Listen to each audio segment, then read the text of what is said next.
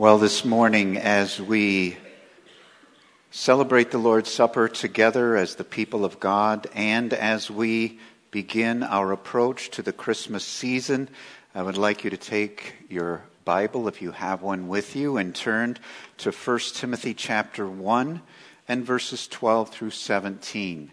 That will be our text for this morning. The Apostle Paul authors this particular letter, and he writes to his apprentice Timothy, and he says to him, I thank him who has given me strength, Christ Jesus our Lord, because he judged me faithful, appointing me to his service. Though formerly I was a blasphemer, persecutor, and insolent opponent, but I received mercy because I had acted ignorantly in unbelief. And the grace of our Lord overflowed for me with the faith and love that are in Christ Jesus. The saying is trustworthy and deserving of full acceptance that Christ Jesus came into the world to save sinners, of whom I am the foremost. But I received mercy for this reason, that in me, as the foremost, Jesus Christ might display his perfect patience as an example to those who were to believe in him for eternal life. To the King of the ages, immortal, invisible, the only God, be honor and glory forever and ever. Amen. Well, our first point this morning is a dramatic transformation. Excuse me. The good news of the Christian gospel, the good news of Christmas is that God has the power to transform lives. Church history abounds with the stories of dramatic conversions that testify to the grace of God and to the power of the gospel. In the fourth century, there was a man named Augustine who was a self professed womanizer. He was powerfully saved by the gospel and turned out to be one of the church's greatest theologians apart from the Apostle Paul. In the 16th century, there was a Roman Catholic monk in a monastery named Martin Luther who, reading through the book of Romans, became deeply convicted by the Holy Spirit that salvation comes by faith alone, that justification before God is by faith alone, apart from any human works. He was gloriously saved, and God used Martin Luther to change the world in the 18th century, there was a man named John Newton. He was a captain of slave ships transporting African slaves. But he was powerfully saved by the gospel and became one of the main proponents, the main advocates of abolition, of the abolition of slavery. He became a pastor and he also became one of the church's great hymn writers with his pinnacle work being Amazing Grace, which was the testimony of his own salvation. In the 19th century, there was a young man named D.L. Moody who had very little formal education. He went to work in his uncle's shoe store. And part of the requirement that his uncle gave him for working there is that he had to go to Sunday school on Sundays. And his Sunday school teacher led him to Christ. And D.L. Moody, at that time in history, become, became one of the great evangelists in the world. But you know, it's not just church history that abounds with powerful testimonies of transformed lives by the gospel, but it is churches just like ours we have many here this morning who have been powerfully changed by the gospel. Just in this last year, 2019, and in our one church, we've had 35 people join our church and give public testimony of how they came to know Christ as Savior. And yet they are just a small part of many of you who have amazing testimonies of how you came to know Christ as Savior. And Paul wants Timothy to know that he came to salvation in Christ as a result of, and only as a result of, the grace of God. Now, in this section, some think that Paul is digressing here. Because if you read through chapter 1 and verses 3 through 11, the Apostle Paul is staunchly exhorting Timothy to and warning him about false teachers and to stand up against the false teachers. And so Paul is not digressing here, but Paul is contrasting his genuine grace filled salvation with the teachings of the false teachers. Paul thanks Christ, who gave him strength to be a servant of the Lord. In verse 12, again, he says, I thank him, Christ, who has given me strength, Christ Jesus our Lord, because he judged me faithful, appointing me to his service. I thank Christ because he gave me strength. He's the one who has judged me faithful. He is the one that has appointed me to his service. Everything is from Christ. Everything I am, everything I have, Paul is saying it is from Christ. The strength I have, it is from Christ. The one to whom I am accountable, it is Christ. Who has appointed me to this service as an apostle to the Gentiles, it is Christ. Everything, everything, Paul is saying, is a result of the grace of God. And this gives Paul a Holy Spirit infused confidence and resolve. I have all of this by the grace of God. Let me labor diligently. Let me serve my master faithfully. Well, Paul knows well that he doesn't deserve any of it. In the first part of verse 13, he says, Though formerly I was a blasphemer, persecutor, and insolent opponent. And you know this if you read through the New Testament at all, that the Apostle Paul was a Pharisee. He was a devout Pharisee, and he began to persecute, even violently persecuting, those who were teaching this way of grace and faith in Jesus Christ. He was an ardent supporter of the law as the way to salvation. But in the second part of verse 13, he says, But I received mercy because I had acted ignorantly in unbelief. And there is a beautiful transition in this verse. He says, Formerly I was a blasphemer, persecutor, an insolent opponent, but I received mercy. That is the testimony of every Christian.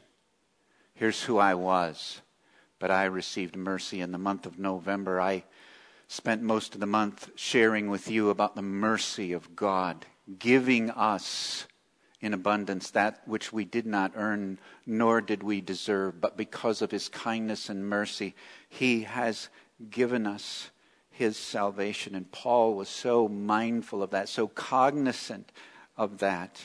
I love 1 Corinthians 15, verses 9 and 10. It is kind of a self description that Paul gives of himself, and one that every Christian ought to read over and over again. He says in 1 Corinthians 15, verses 9 and 10 For I am the least of the apostles and do not even deserve to be called an apostle because I persecuted the church of God. But by the grace of God, I am what I am. And his grace to me was not without effect. No, I worked harder than all of them, yet not I, but the grace of God that was with me. This is an amazing section. Paul says, I don't even deserve to be called an apostle. I think of the way I lived, the evil that I did, the sin that I was involved in. I don't even deserve to be called an apostle, but by the grace of God, I am what I am. Do you know that's your testimony this morning, and that's my testimony? I am what I am. I stand here as a Christian, as one redeemed by the blood of the Lamb, only because of the grace of God. And Paul says, His grace to me was not without effect. No, I labored. I strived in my faith. He said, No, I worked harder than all of them. And here comes the amazing part. I worked harder than all of them, yet not I, but the grace of God that was with me. My, even my hard work is because of the grace of God. My ability to work hard, my ability to be faithful, my ability to want to honor and glorify my Savior are all gifts to me by the grace of God. And I want you to notice the grace filled proclamation of verse 14. And he says, And the grace of our Lord overflowed for me with the faith and love that are in Christ Jesus. Oh, my, he says, the grace of our Lord overflowed. I love that. It was more than I could handle. It just overflowed in my life, and even my faith Even my faith and my love are the result of the grace of God. They are the result of the resurrected and living Christ moving and flowing through me. I am what I am by the grace of God. Well, that brings us to our second point this morning. That all builds up to this second point, and that is Christ came into the world. Verse 15 is a beautiful summation of the meaning of Christmas, and it's the reason that I'm using this passage this morning. In verse 15, Paul says the saying is trustworthy and deserving of full acceptance. Now, when the Bible says that, pay attention. I mean, we should always pay attention, but this is a strong statement. What I'm about to say to you, the statement I'm about to make, is trustworthy and deserving of your full acceptance. You deserve to give it full credibility. This is the inspired, inerrant Word of God to you, and here it is that Christ Jesus came into the world to save sinners. What a statement. Christ Jesus came into the world to save sinners. Folks, that is a great summation of the gospel, and that is a great summation of the meaning of Christmas. What does Christmas mean? Christ Jesus came into the world to save sinners. He was born of a virgin. He lived a perfect life. He lived a perfectly obedient life. He died a substitutionary death. He was raised from the dead by the power of God in a powerful resurrection. And in that, He did everything necessary to accomplish your salvation. So that salvation can only be received as a gift. It is not something we do, it is something that has been done for us, and we receive it as a gift. We look to Christ. We look to the cross. We look to the empty tomb. We look to the stable in Bethlehem. And we see that our Savior has done it all for us. And we humbly, like a hungry homeless person longing for food, we humbly receive the gift of salvation. It is that that brings us in union with Christ and makes us children of God. And Paul says in the last part of verse 15, of whom I am the foremost. Christ Jesus came into the world to save sinners, of whom I am the foremost. In the New International Version, it says, I am the worst of sinners. The famous rendering in the King James Version is, I'm the chief of sinners. He's saying, I'm the foremost sinner. I'm the worst sinner. I'm the chief of sinners. And I want you to know this is not false humility. He's not saying, aw shucks, I'm the worst of them all. No, he was a very wicked man before he came to Christ, trusting in his own righteousness and not in the righteousness of Christ. And so God saved the Apostle Paul to display the perfect patience of his mercy. You may say, why? As we look back on church history, why did God save one of the worst sinners and turn him into the church's greatest missionary? Why did God do it? Why did God accomplish it that way? Well, the reason is found in verse 16. The answer is given to us in verse 16. But I received mercy for this reason, that in me, as the foremost, as the worst, as the chief of sinners, Jesus Christ might display his perfect patience as an example to those who were to believe in him for eternal life. The key phrase in verse 16 is for this reason. Why did God do this in Paul's life? For this reason, that in Paul, that in me as the foremost, Jesus Christ might display his perfect patience. Oh, God waited patiently for Paul to come to the cross, for him to come to that point of repentance and faith.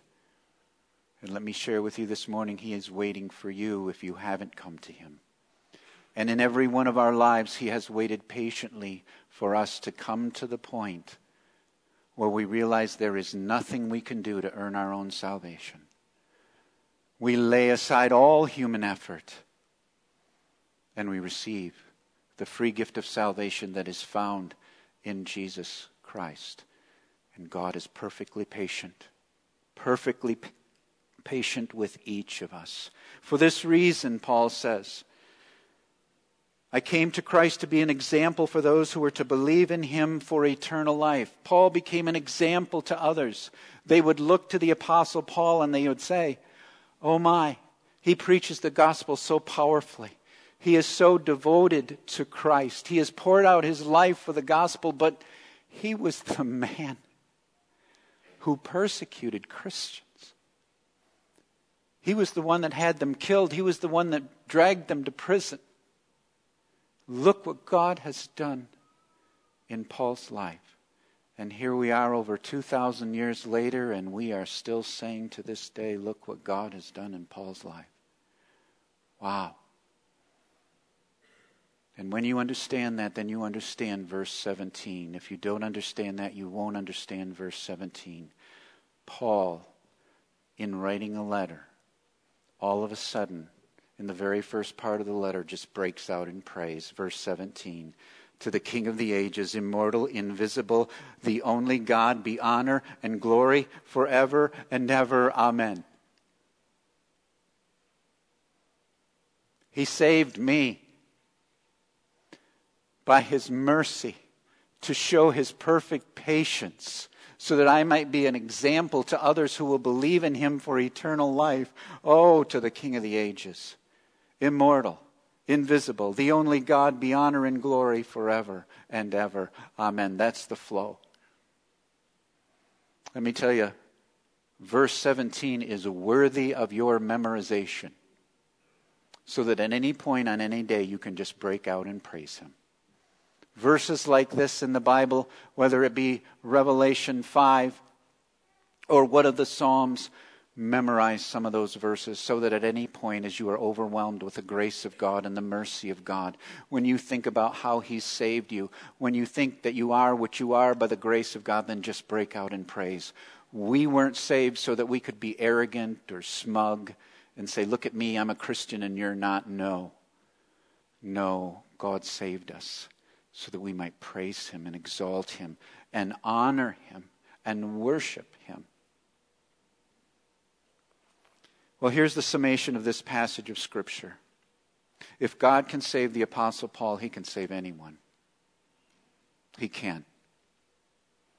If you know Christ as your Savior this morning, you know deep in your soul you are only a sinful man or a sinful woman saved by the grace of God. You are verse 16. There is a sense in which you also are verse 16. You received the mercy of God because of the perfect patience of Christ, so that others could look at you, fill in your name, so that others could look at you and say, I want to believe in Christ too, because, what I, because of what I see in her and what I see in him. No one here is beyond the grace of God. That is the message of Christmas. If God saved the Apostle Paul, God saved you. He can save anyone. No one. Whomever that person may be out there, whatever their sins, opposition, lifestyle may be right now, they are never beyond the grace of God. So this Christmas, let us remember that Christ Jesus came into the world to save sinners. At this time, we will share the Lord's Supper together.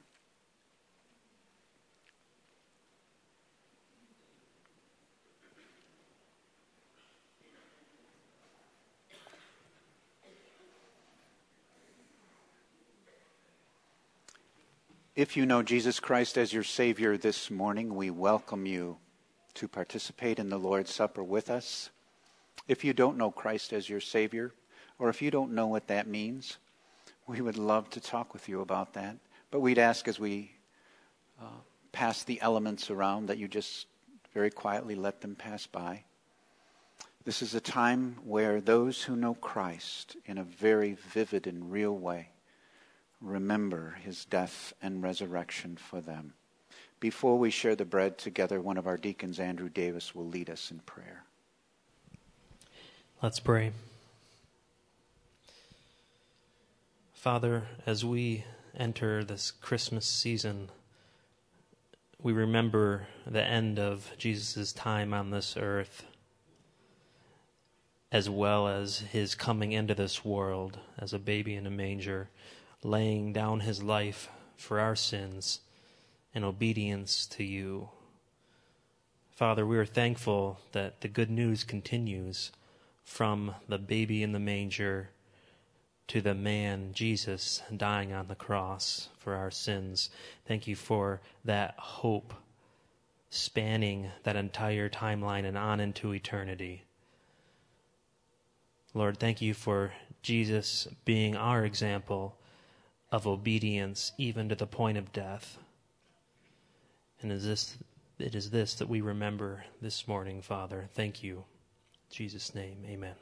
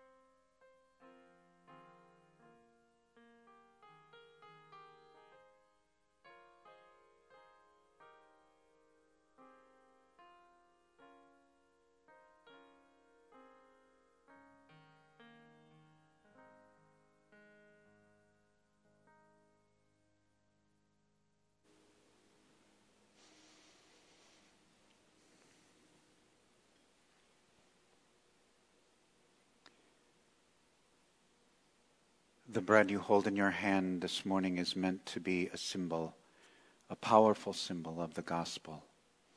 In Matthew chapter 26, as Jesus celebrated the first Lord's Supper with his disciples, he said, or, it, or we read, Now as they were eating, Jesus took bread, and after blessing it, broke it, and gave it to the disciples, and said, Take, eat. This is my body. Let's eat together.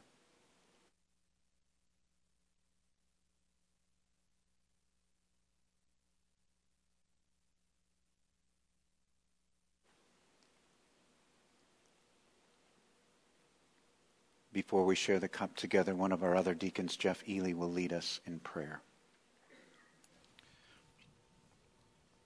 Dear Father, we humbly come before you and we just give you all the praise and honor and glory.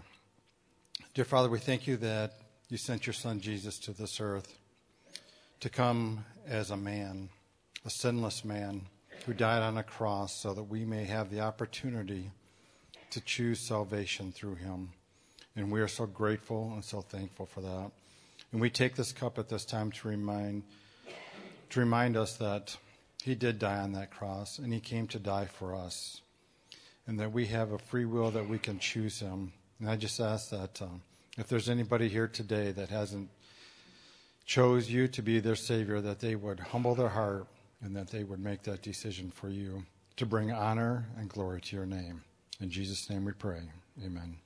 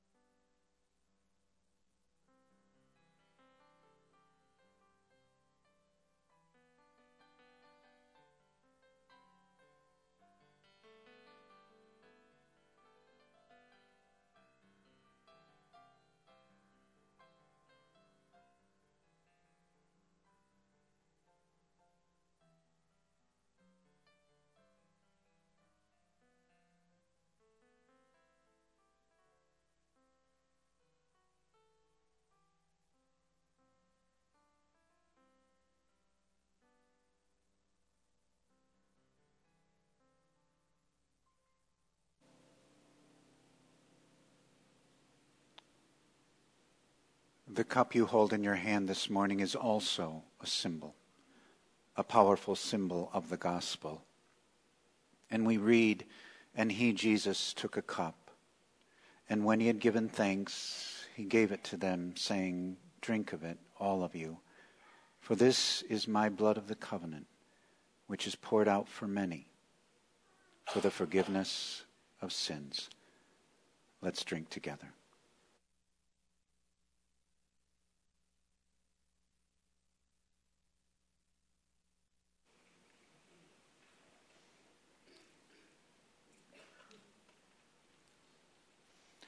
Well, at this time, we are going to take our Deacons Fund offering. It is an offering to help those who are in need among us, and also at times we're able to help those who are in need in our community. So we will take that offering at this time.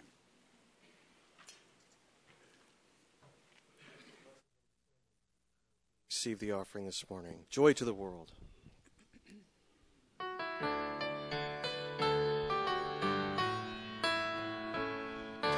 Joy to the world, the Lord is come. Let earth receive her King. Let every heart prepare him room. And heaven and nature sing, and heaven and nature sing,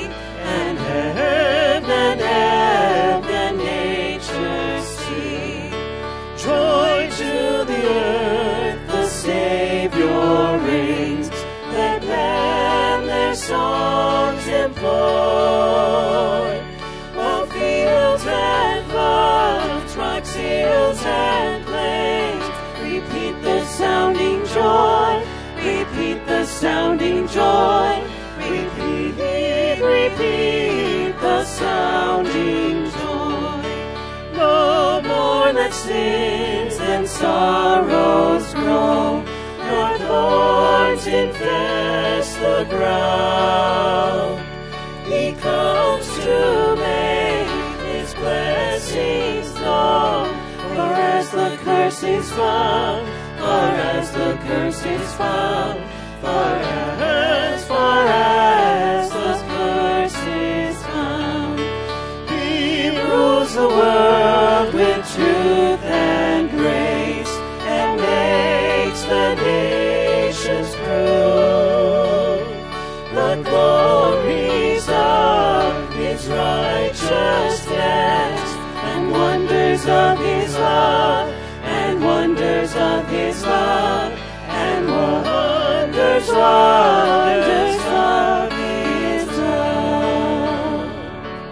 Let's stand together and close in prayer this morning.